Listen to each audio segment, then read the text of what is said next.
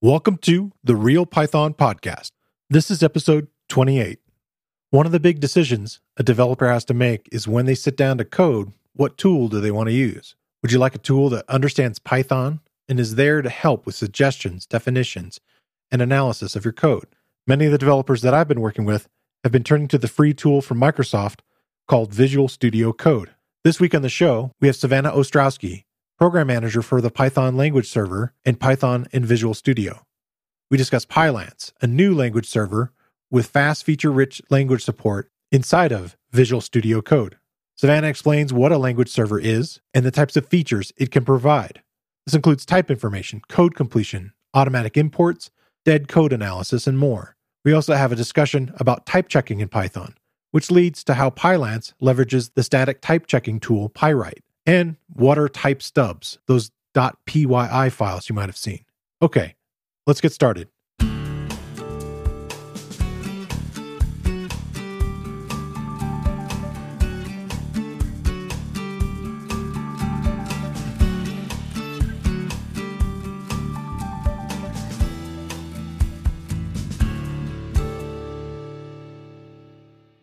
The Real Python Podcast is a weekly conversation about using Python in the real world. My name is Christopher Bailey, your host. Each week, we feature interviews with experts in the community and discussions about the topics, articles, and courses found at realpython.com. After the podcast, join us and learn real world Python skills with a community of experts at realpython.com. Hey, Savannah, welcome to the podcast. Hello, Christopher. Thanks for the invite. I thought maybe we could just talk a little bit about what you're doing at Microsoft in kind of the team that you're working with. Yeah, totally. So I joined actually fairly recently in January. Wow. I don't even know what month it is anymore, to be honest. Um, it's like kind of all. thanks, coronavirus. yeah, thanks a lot. Yeah, so I joined back in January. I actually joined as a program manager, and before that, I was working as a software engineer. So this is like my first foray into the program management role, which is kind of exciting and super exciting to be on a team that's like really technical and really deep in like the Python space. And so I joined as the program manager for the Python language server and Python and Visual Studio. Yeah. And I've kind of just been working on Pylance in secret for a couple months and then in the open since the end of June. Yeah. And that's one of the main reasons I wanted to talk to you. A handful of people at Real Python asking me questions about Pylance and we're excited about it. And then um, I mentioned it to Russell Keith-Magee, the guy who creates uh, BeeWare and briefcase and so forth. And I had mentioned that I was, you know, interested in talking to you, and he's like, "Oh, I would, I would listen to that episode." so I was no like, pressure. "All right, exactly." So yeah, there's some people that are very interested in the subject. Maybe we could just do a quick background of like you working with uh, Python. Uh, yeah, so it's actually kind of funny. So I come from like a non-traditional computer science background in like the a mixture of like technical geography and computer science. So like think satellite imagery and whatnot. Oh, cool. And so Python was actually like my first programming language. Gosh, like seven or eight years ago now. Very like basic scripting. And then since then, I've kind of been working like on and off with Python, kind of doing like everything from like data engineering to like full stack development like Flask and um, kind of like React type apps. So, yeah, so I've kind of been all over the place with Python. I got a chance to interview Armin Ronacher about about Flask. It was a fun conversation, uh, talking about the history of it and you know kind of his involvement with the project. And it's been fun talking to people that are you know involved in these you know projects and these things that are kind of building up. And I'm really intrigued by what Microsoft is doing in this sort of developer space and especially Python creating all these tools. So you said you just recently started, you started in January in this particular role.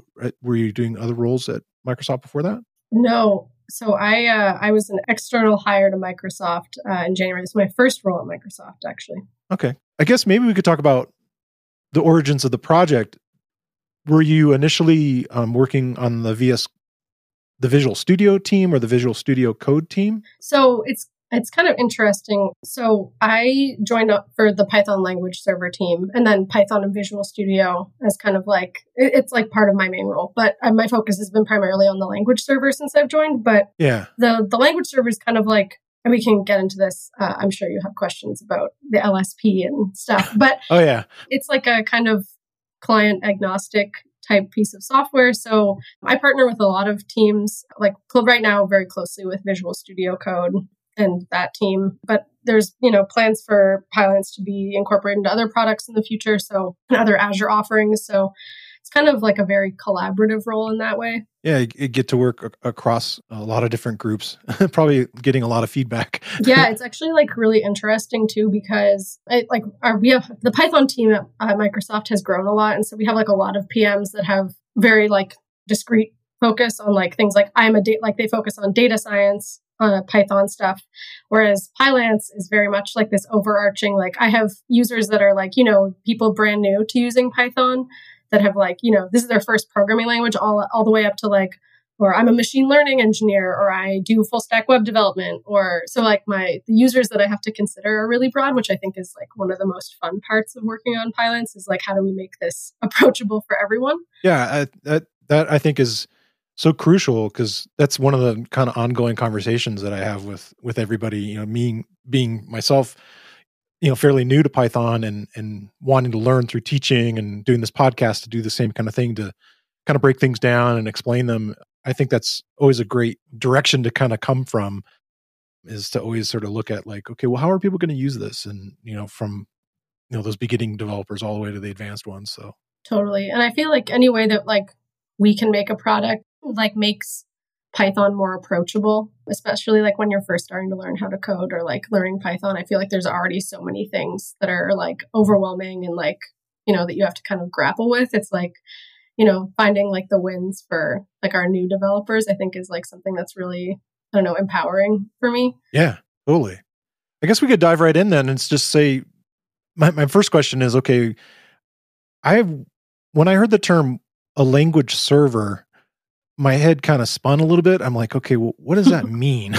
yeah. like, what is a language server in in that terminology? Yeah, yeah. It's uh, so you're not alone. I was also new to the concept of a language server um, when I started at Microsoft, and so like the way I like to think of a language server is kind of like a provider of like all the bells and whistles of what I would consider a good developer experience for Python. So kind of like everything from like completions to signature help and doc strings and code navigation, you know, errors and warnings in your code.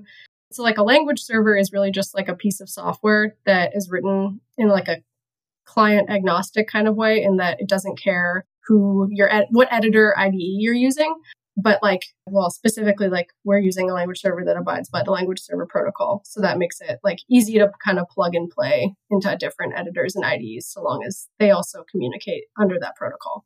So that part's kind of new the idea of making a language server have a, a protocol so that it can work across the landscape that's kind of a newer development? Uh, i mean microsoft has been working on that for a couple years now. I think like the historically like people who were developing tools that were in the language server flavor were you know writing support for python for a specific editor ide but now like with the language server protocol that standardizes how servers and development tools can communicate. And so it's kind of like a win for people who are both working on like these providers but also like the tooling vendors because it means that you can just write one application and have that kind of plug into whatever editor. Obviously, it's something that you can add to VS Code pretty easily. What are other IDEs that it could be used with? So for Pylance, Pylance is specifically made for Microsoft products. Okay. But for like if you were writing like a your own language server, you could, you know, use the LSP, the language server protocol, and create a language server that could be used in something like, I don't know, Sublime or like uh, VI or something like, or with Vim or whatever. Okay. Yeah. So it's not necessarily tied to like a Microsoft product. It's like you're creating it so that you could I guess it's kind of like, in my opinion, kind of like productizing your language server. So it's kind of like it stands alone, but it can be used with a lot of other things. Right so it's kind of it, it maybe hopefully uh, expanding the the footprint of of it and getting more users on board it. Totally. So before pylance were there other tools that were using the language server protocol? The our original language server offering the microsoft python language server abided by the language server protocol largely there were areas that it did not but with Pylance, we've been really trying to make it totally LSP compliant to save us headaches later. yeah, that makes sense. Yeah. So to kind of go back a little bit to talk about the things that it serves or provides, you kind of yeah listed off a bit of a laundry list of those things. Can we go back over them one by one a little bit? Yeah, totally. This is kind of, I'm glad you're asking that because I feel like when I mentioned that I work on a language server, people are like, so what is that? And I list out a, a million things. They're like, but I get those without Pylance. Like, why, why is Pylance special? yeah, sure. So Pylance provides things like completions, or some people call them auto completions. So if you're like typing and you hit dot and you get the list of potential functions or um, you know variables that you could use, that's something that Pylance provides also signature help. So that's kind of like while you're typing, Pylance has the ability to kind of help, in my opinion, kind of help you write code a little easier because it basically provides you with the signature and a tooltip so that you know what parameters the function is expecting. And it also handles functions where there's like multiple overloads on that function. So you can kind of toggle that tooltip. Yeah, I was looking at your video uh, demonstration of that. And it kind of intrigued me because overloading is yeah you know kind of a bit of an advanced topic for you know somebody who's like you know getting into python and and learning just object oriented stuff right away and so i was like oh that's really kind of funky that it allows you to see all the different like there was like literally like a one two three up and down arrow of the different things that this you know function could be could have been overloaded to to handle these different types and i'm guessing that's through does that require annotations for that to work? The way that works is kind of like if you have, so you don't need to have like annotations or stubs to get that. It's basically like if you've created a function that has an overload, we basically can can find that information and then provide it to you in the tooltip. And the one thing that's kind of interesting about the signature help is that while you, are able to like manually kind of toggle between them, I to your point about like if you're a new Python developer, you may not understand why we're showing you multiple. Right. Like something that I think is pretty cool is that we have the ability to kind of like so let's say you're invoking a function that has multiple overloads and you've typed the first parameter and you have a an overload for that function that actually takes in two parameters. Um, as soon as you start typing the second parameter, we're just going to switch over to the other signature for you. So we kind of like keep track of where you're at and infer like what signature is applicable to the function that you're trying to invoke. Like which path you're traveling down. Yeah, exactly. So you don't necessarily have to manually like click through to find the one that's like applicable to what you're trying to do. Like we we do that for you. And we also keep track of like named params as well. So that's something that I think um, I was really excited about when we we were able to ship that in in Pylance. Yeah, that stuff looks really cool. I think that the way the the definitions sort of show up is different. Like the that layout looked really different to me. Mm-hmm. How it's kind of like kind of like a split window. Are you talking about the, the like tool- when it's provi- providing hints and then um, providing the I'm going to say the wrong word, but the descriptions of of you know the functions yeah to the right of it, and then then of all the arguments and everything, kind of like almost kind of formatted like a like a code formatter.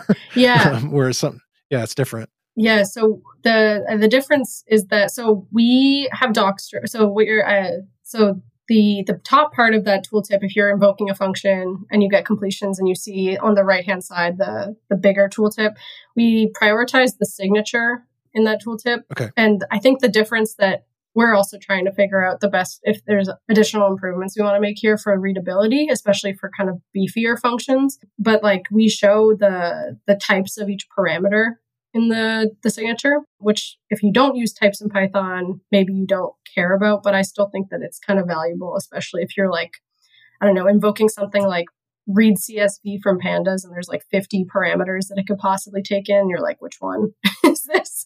Um, yeah. So yeah, that's so, a huge one. yeah, it's, it's like it's a that's like the the best example. So yeah, so we we have the the signature at the top with the types, the parameter types and the return type, and then if possible, we get the doc string. So that's kind of like the the general like hierarchy that we have now, but definitely open to to user feedback if there's ways that people think that the readability there could be improved. Yeah. So that kind of covered two things like the code hints for like when you're hitting dot and getting the code completion, and then you're getting the, the doc strings and the types of parameters and so forth that it can accept. What were, if we kind of continue on the list, what else was there? Yeah. Yeah. Yeah, so we also have like all the code nav stuff. So like go to definition, something Pylance handles. right now we we show you both the like the definition of that function, but we can also show you the the signature in the type stub, which is something that is interesting if you're into types in Python.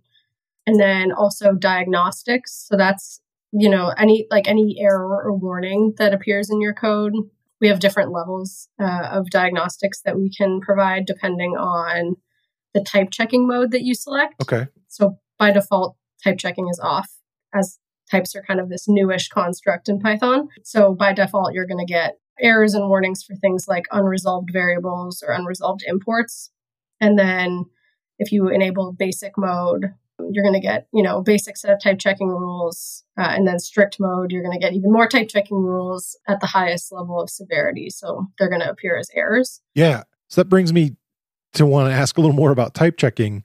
And if you could just to talk a little bit about the different ways that the types can be sort of defined in your in your Python files.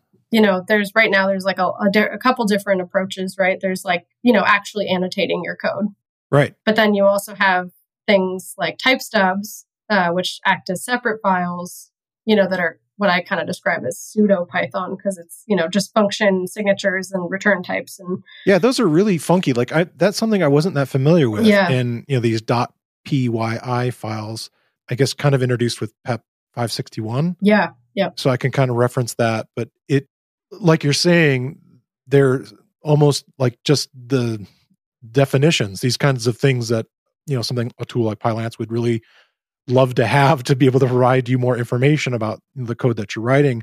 So these kind of sit alongside your other files.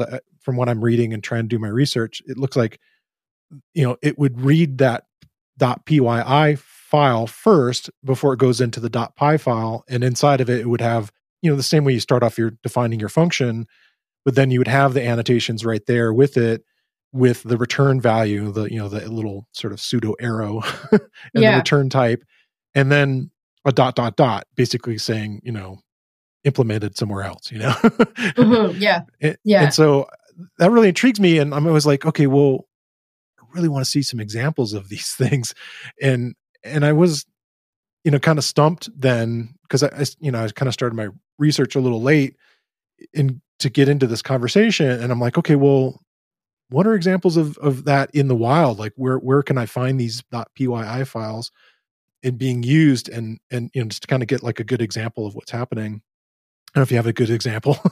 Yeah so pylance is shipped with a bundle of type stubs for popular modules oh okay. from a repository, an open source repo called Typeshed. Okay. And so you can go into Typeshed, and Typeshed has, you can see Py- PYI files for some, mostly Python 3, but also some Python 2 fi- uh, modules, which is kind of interesting. And we also, like, if you're interested, uh, Pylance also has the ability to provide you with code actions. So if you're in the strictest type checking mode, there's actually a code action that you can generate your own type stub from. It's really bare bones, uh, and there's definitely some manual intervention needed to get it to be like totally accurate. But if you're just looking for like a skeleton of like what that structure looks like, I think that those are two resources you could check out. okay I think there's also some good documentation somewhere. I I can't remember what website. There was some tutorial on like writing type stubs that was pretty interesting cool I'd seen recently. I'll have to have, have you help me find that. yeah, yeah, yeah. and we'll put it we'll put it in the show notes. That sounds good. Yeah. So it, it- the so you're saying that Pylance can potentially help you create a mock-up, if you will, of of a .pyi file that you could then continue to fill in yourself with more types. Yeah, so Pylance so Pylance uses this static type checking tool that was written at Microsoft called Pyright. And so Pyright is what Pylance uses under the hood for like the foundation of its analysis. And by inheritance, we get some really cool features like code actions for generating type stubs. But that only shows up if you're in the strictest type checking mode because we are pretty cognizant that, you know, your average Python developer who's just trying to script probably doesn't care about generating type stuff. Sure. but yeah so like that will produce like a very bare bones skeleton of like a like, like the file structure for you but like the in all honesty like the type part you're probably going to have to do quite a bit of like you know handling to get to the, the level of quality where you would probably be happy with it Okay. But yeah, I think it's a good like starting point for sure. Yeah, I was. I'm, I love the name of Pyright, by the way. I, I, oh, I mean, it's like the best. I, I thought that was funny. That, uh... Yeah, and then the the symbol of it being a you know a big rock, and I'm like, oh gosh. I used to live in Arizona, and so when I was really young, uh, you know, we'd go out to like these, you know, the western town and do like the whole thing where you like pan for gold and. And uh, it was so funny. And of course, you'd find the fool's gold of pyrite. Yeah. so it was kind of silly. Yeah it was uh that was we we tried to find some uh, a name for pylance that was a little bit like in the same vein as Pyright because Pyright is like you know such an integral part of pylance but yeah i'm still i'm still happy with what we came up no with no no. pylance is but... amazing and it fits python perfectly with the whole monty python um, kind of range there also so well thanks it was definitely like a, a thing my team uh, spun wheels on for a while cool Okay, so I did a tutorial on on type checking. It's just going to sound like a recurring thing to my listeners, me talking about it. But I, am very intrigued in it because it was one of those things that I got stuck on as a as a beginner in Python, where I would see the the types sort of written in the code, and I was like, this stuff doesn't seem to do anything. What is this? You know, and it was intriguing to me, and so I wanted to learn more about it. And so I learned about the tool of MyPy and right. kind of how it works. But Pyright is kind of coming at it from a bit of a different angle, especially with the how it handles the stub files. Is that correct? Yeah. So I mean, Pyright and MyPy, like they're both type checkers. Yeah. Pyright is a little different in that like Pyright is really fast and Pyright and MyPy differ, I think, largely in like the the kinds of rules that they have that they use for type checking. So like they have their own set of rules. They are different. There, there's probably overlap. I'm no MyPy expert by any means. Sure, that's okay. But, you know, I think like the beauty of Pyright is that it's just like so configurable. The, you know, you can really customize like and and Pylance by extension gets, you know, all of this, but it allows you to like totally customize the diagnostics that are surfaced in your workspace.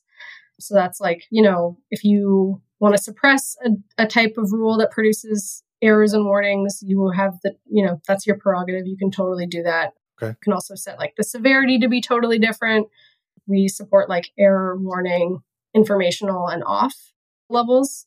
So that's, I think, kind of cool. And then also Pyright supports like this notion of um, kind of like different execution environments. So you could have like a configuration file that tells Pyright and Pylance that you you know want to the each environment specifies like a different python version for instance you could totally do that or different platform targets and so i think like in the customizability i think that's kind of like what makes Pyright so flexible it's like and i think you know every developer has like their own setup and customizations that they want. Right. So i think like that's yeah. Yeah i can imagine that's huge in the sense that um, python at least in the recent versions and obviously organizations are going to be across multiple versions and you know upgrading code and so forth but a lot of the annotations and the type checking and enhancements you know from python 3.8 and now python 3.9 mm-hmm. are in this area right? Yeah. Yeah totally yeah so okay cool so that was kind of like our dive into Pyright and yeah that just happened no it's cool I, I think what's important is is you're getting a lot of the functionality for pylance through that, right? Yeah. It's it's helping to inform, you know, how Pylance is responding to the user's input as they're, you know, typing along. Yeah. This week, I want to shine a spotlight on another Real Python video course. It covers the topic we touch on during this week's episode, and I've actually mentioned several times over the past few weeks. It's titled Python Type Checking. The course is based on an article by Real Python author and guest on episode number one, Geir Arne This is one of my courses, and I take you through what are type annotations and type hints, how to add static types to your code and the code of others, how to run a static type checker, in this case we use MyPy, and how to enforce types at runtime. I think it's a worthy investment of your time to learn about type checking in Python. Whether you're looking at source code of a library you've imported or trying to document your own code, it can help you and others understand the intent of the code. And it'll also make your code work better with tools like Pylance. Like most of the video courses on Real Python, this course is broken into easily consumable sections and you get code examples for the techniques shown. Check out the video course. You can find a link in the show notes, or you can find it using the enhanced search tool on realpython.com. So we covered, you know, a couple things kind of initially as far as the, the functionalities that it's providing. One of the ones that I noticed that was really kind of interesting was this idea of auto imports. How's that working? Yeah, uh, so that that's a, a feature that has been asked for for a very long time. It is also a very contentious feature. I feel like it's very polarizing. You either really love it or you are not into it at all. So auto imports are so let's imagine that you're you're writing code and you try to invoke functionality from some module that you've you've installed in your virtual environment, but you haven't imported it in the file yet. Okay. So auto imports adds entries to the lists the list of completions that you will get when you start typing out pandas, even if you haven't imported imported it yet, to basically allow you to import it by selecting from that list. So you don't have to go to the top of your file and manually type import pandas we do that for you so you can just like keep writing code in place. And the reason I say it's so I mentioned that's contentious because I want I want everyone listening to know that you can turn it off if you really hate it. um, I'm not going to force you to use it, so, so okay. you can you can disable it. But by default, we actually do. It isn't turned on for everyone. I had an experience. I, I, was playing with it. I was creating like a, a simple Flask app, and as I'm typing along, I, you know, I had initially just imported some basic parts of Flask. And then as I was typing out something and I capitalized like response, and so it went and grabbed that for me, right? Mm-hmm. It grabbed um and and actually I was like you know, it was a typo on my part, but it was just kind of funny how it like was very eager. yeah, and I think that might be part of part of the the the contentiousness that you're you're, you're feeling there. Yeah. Um, basically what you're describing is exactly why users tell us that they aren't into it. Okay. And and I without revealing too much, we've been um this is a feature that will will be there's changes to be made in like the near-ish future sure. to make it a little bit more flexible um, and make the the perform like the experience a little bit better. Okay but but yes it is extremely eager. And i think like part of it from like a user experience perspective is that i think that if you're not used to it then you might accidentally click something or select something from the list of completions that auto imports. And then you are very confused because you go, go to the top of your file and you notice oh i didn't import that. How did that end up there? Yeah yeah. Yeah it's like yeah it's kind of interesting. So that's just under you to modify those kinds of things, it would be under settings. Yes, you can um, change it in your settings JSON if you want to turn it off. Okay. And the the documentation for all of our settings is in the our our GitHub repo, which we use for issue tracking and documentation. So you can get it there, or you can check out the settings in VS Code proper if you just click on the Pylance extension, we have those all listed. And oh, and also you can get it by from we we recently added full completion support in your settings JSON. So if you start typing something like completions, you will get that for you. So you don't even have to look it up. So that's awesome. I forgot about cool. That. All right. Auto completions for your settings. That's great. Yeah, yeah. I mean, there's there's so many in VS Code, so yeah, no, it's anything to make it easier. Yeah, no, totally. It's very deep yeah. as far as the setting screens. It's like multiple uh indexings yes. layers. Yeah. Okay. Yeah. So, what are the other ones on the list that we were kind of going through? If we kind of keep going down the ad- additional things that it's providing. Yeah. So the the last one right now is code actions, and so okay, this is well, this actually it's not the last one, but there's many. But uh, I think the last sure. like biggie is we have code actions enabled for imports. So that's if you try and invoke a function from a module that you have not yet imported, similarly to auto imports, you can see like a little light bulb appear that will allow you to right click that light bulb and you can select the import and it will add to the top of the line. So that's a little bit more like manual. And people who usually don't like auto imports much prefer the add import code actions. Okay. And then also we have one that will detect if the import is not being used and will tell you like have a, a light bulb to ask you to suggest that you can remove it and that also pairs nicely with the um, the other feature that i want to mention which is the dead code analysis hmm. feature which will flag chunks of code that are not going to be executed or variables that aren't used Okay, so it kind of does a, a sort of preemptive scan of your code and kind of can see something that's not going to be run. Yeah, so there's like some code flow analysis that happens, and basically what happens is it will gray out the area that is not going to be run. So I think that's like kind of nice, especially if you're working on like really big code bases and you've been working on like refactoring or, you know, resolving bugs and stuff that you can catch that kind of stuff. I know that I've worked in code bases where we've refactored and then there's like dead code and we know it, but we don't know where it lives. sure. Yeah. Yeah. That that makes sense. Like you would have to reduce multiple functions down into like one or something like that. Yeah. Now these things are never called. Yeah, exactly. Okay. I was looking at as you were posting recently about updates to VS Code. And I don't know how involved you are in some of some of the features being added to VS Code also.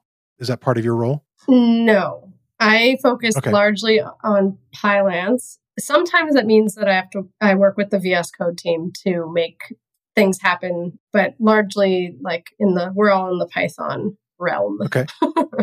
Yeah. So I guess if there are additional Python features, and the one I'm thinking of is the interactive windows. Mm-hmm. Okay. Is that something you're involved with? I I am not. Okay. Other PMs on my team, we we've kind of divided up the Python like workload, and so there's like you know there's a data science there's there's two data science PMs for VS Code and uh, Python and VS Code, and then there's a PM that owns the extension, uh, Python extension all up, and uh, then there's me.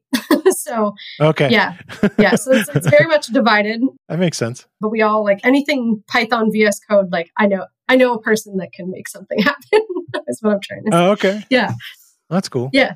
Yeah. I just thought that was an interesting feature that, that sort of uh, notebook kind of like functionality of the interactive windows. I thought that was kind of neat. Yeah. So Pylance works with Jupyter notebooks and VS Code, which is something I think uh, this this the functionality is a subset of all Python functionality. Some of the functionality for Pylance doesn't necessarily make sense for people using notebooks. But yeah, that that poses uh, that that using an IPYNB file is uh, ha- was definitely something that my team uh, worked on trying to make sure that Pylance like actually all the fe- all the right features were lighting up because the structure of the file, as you can imagine, is quite different than like py files.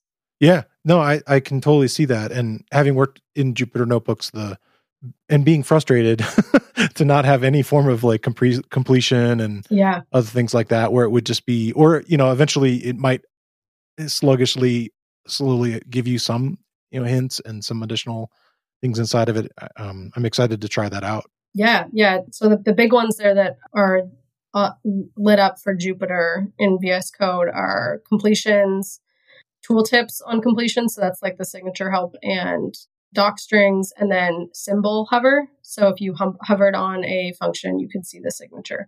But then the you know the things that don't necessarily work are like go to definition. Yeah, I was thinking that, like, Yeah, because that what it would normally do is open that other file for you, right? hmm exactly. Okay.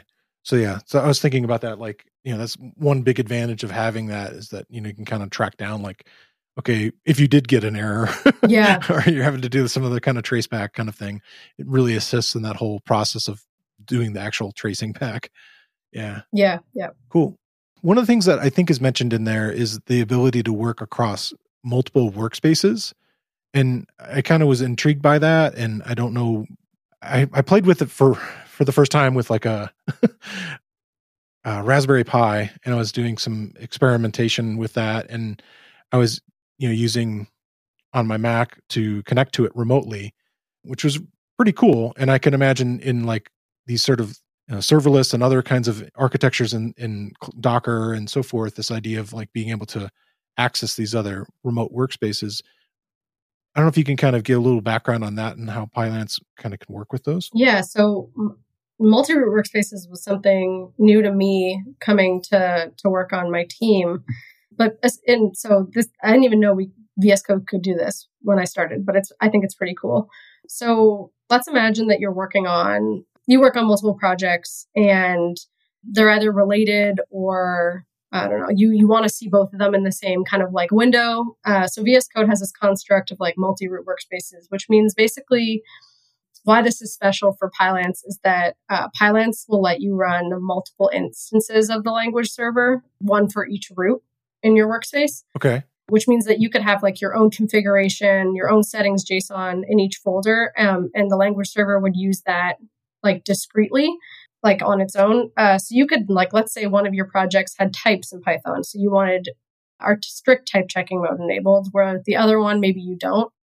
You could totally do that in a multi workspace. So I think that's kind of like the beauty of it. And this is something that our the Microsoft Python language server didn't really do very well, and something that we were not really able to get working for for this. So uh, so yeah, so I think that's like largely the gist of it. I don't know. Um, I, am actually not like a huge user of this feature, but I think that like the potential is it's really interesting.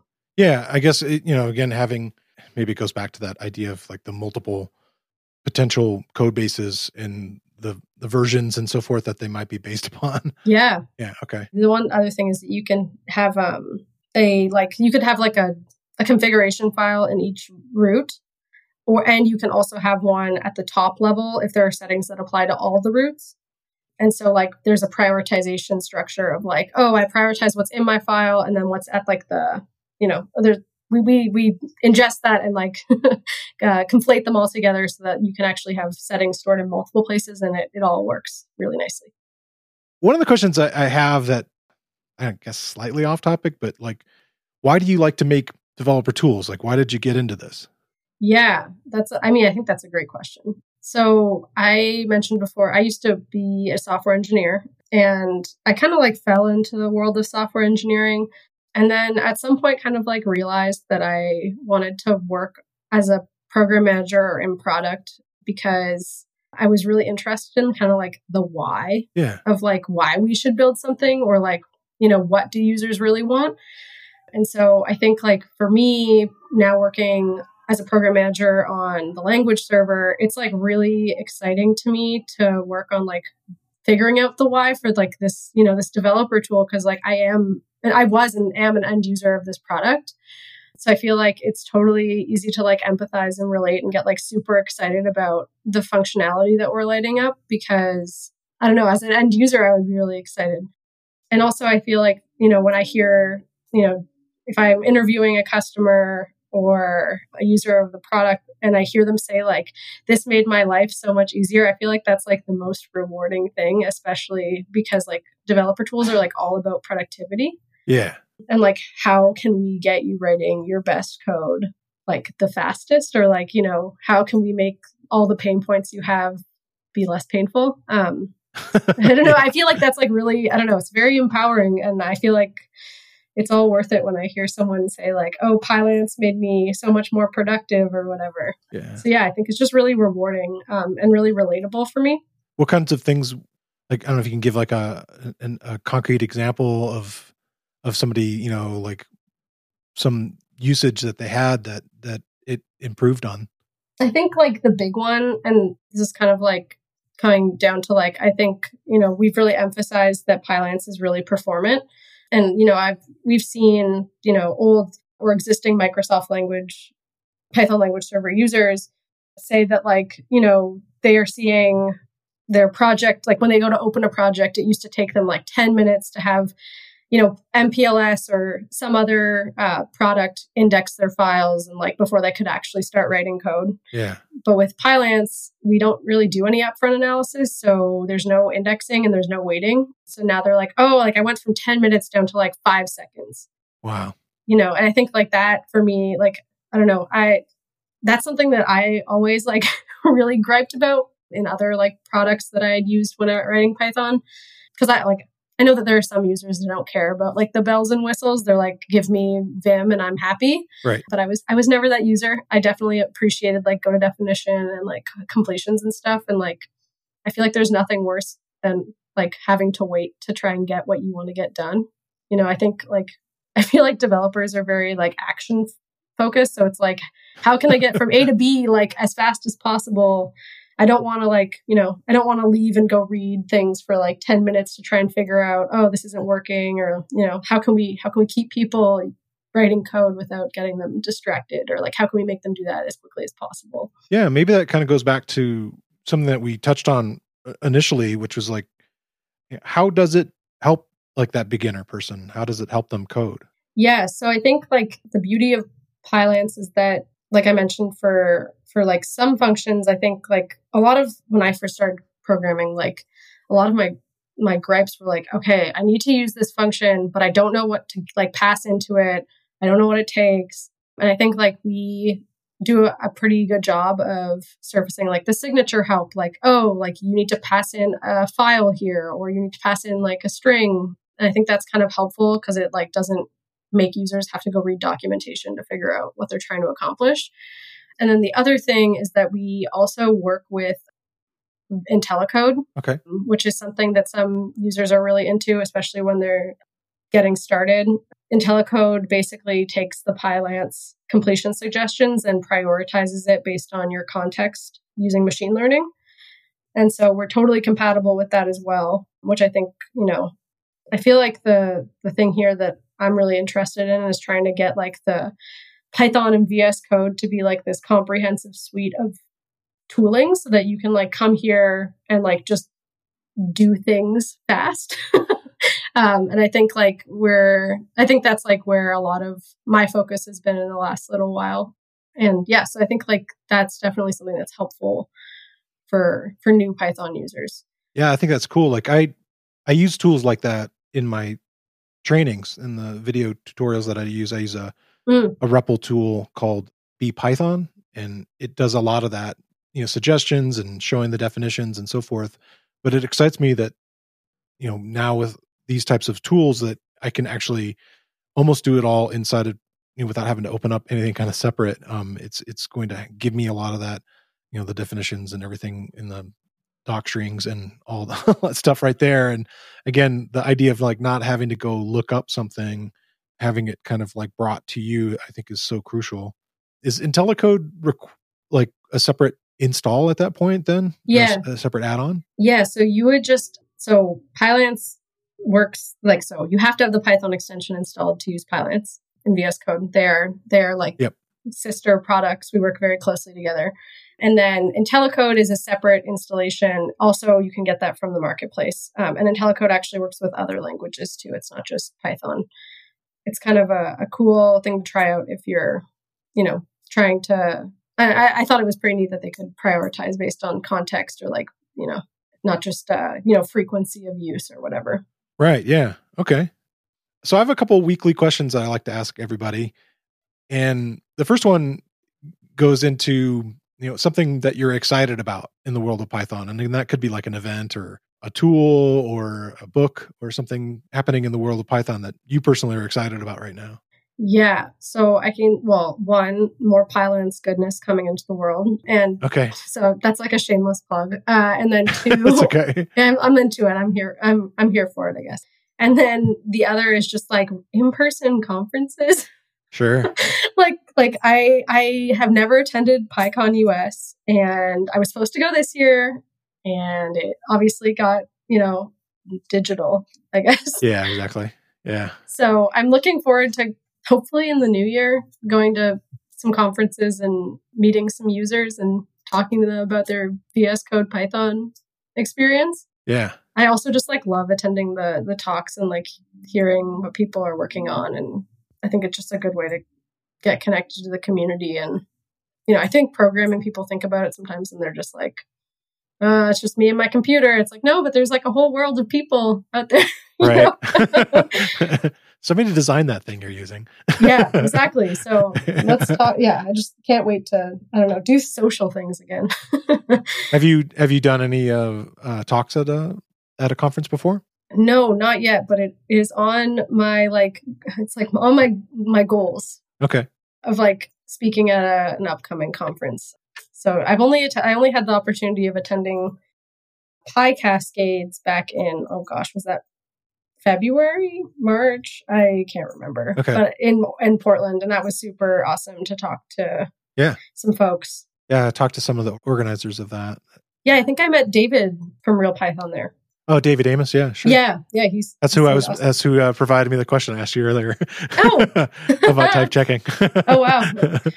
Yeah, I'm no. I'm new to types in Python too. So uh, yeah. Well, it's it's it's kind of crazy. It's just like the more I, I talk to people, the more they kind of come up. And you know, I was talking to Łukasz Langa, the release manager for Python 3.9, and and you know, obviously that went down some of that path also, which was very interesting. Yeah. And and I did like a, my own video course on type checking, and so it was like it kind of became this like theme for a while. But I, I feel like it's you know definitely as a beginner and getting into Python over the last several years, you know, it's not something that's required, but the more that you're going to share code and it's going to interact with other things, and then seeing the advantages that you know that it it can provide through the tools that we've talked about throughout this whole episode you can kind of start to see okay well yeah there's some some big advantages to it. And you know it's just it it's such a, a language that can be used in so many different ways.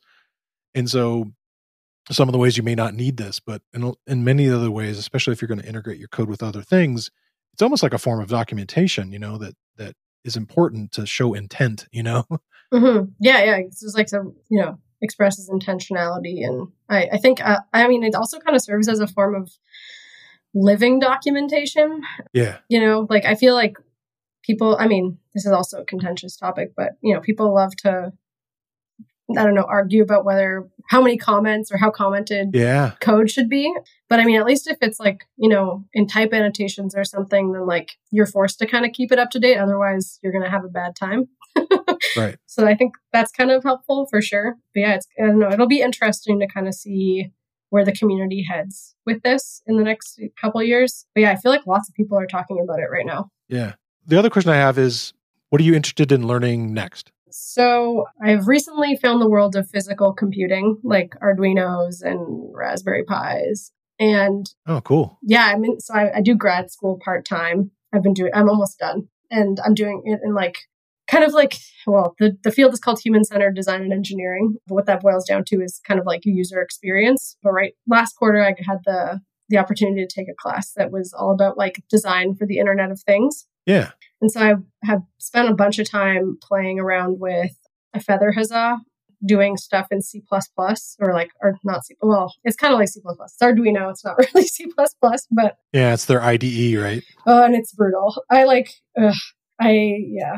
It, I I miss this is where I, I'm I am the person that wants the the bells and whistles. I want completions. I want syntax highlighting. I want you know, but yeah. But yeah, so I'm I'm really so I, I took a feather huzzah and I was like, I'm gonna put Python on this and I'm gonna try and use it. And the prof didn't want me to do that. So I we, we were trying to stay in the Arduino realm. So I had played around a little bit with MicroPython, but I'm really excited about learning about Circuit Python right now. Yeah.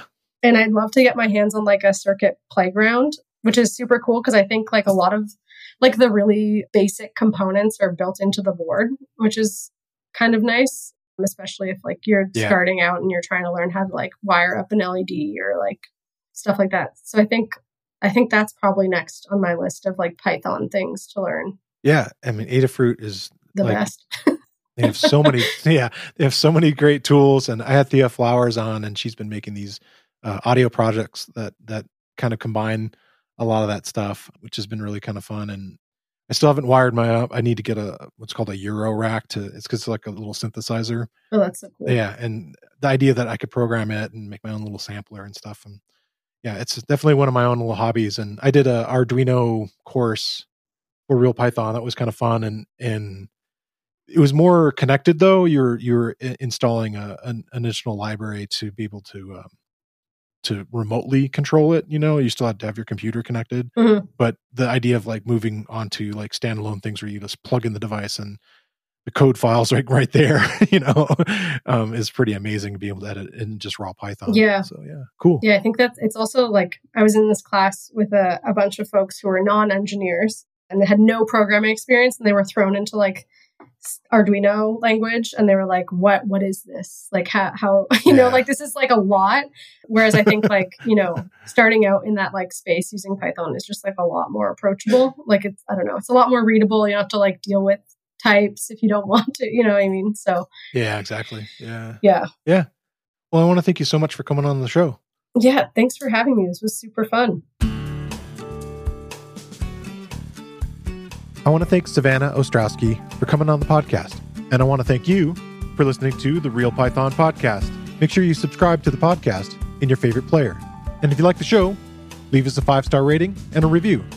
You can find show notes with links to all the topics we spoke about inside your podcast player or at realpython.com slash podcast. And while you're there, you can leave us a question or a topic idea. I've been your host, Christopher Bailey, and I look forward to talking to you soon.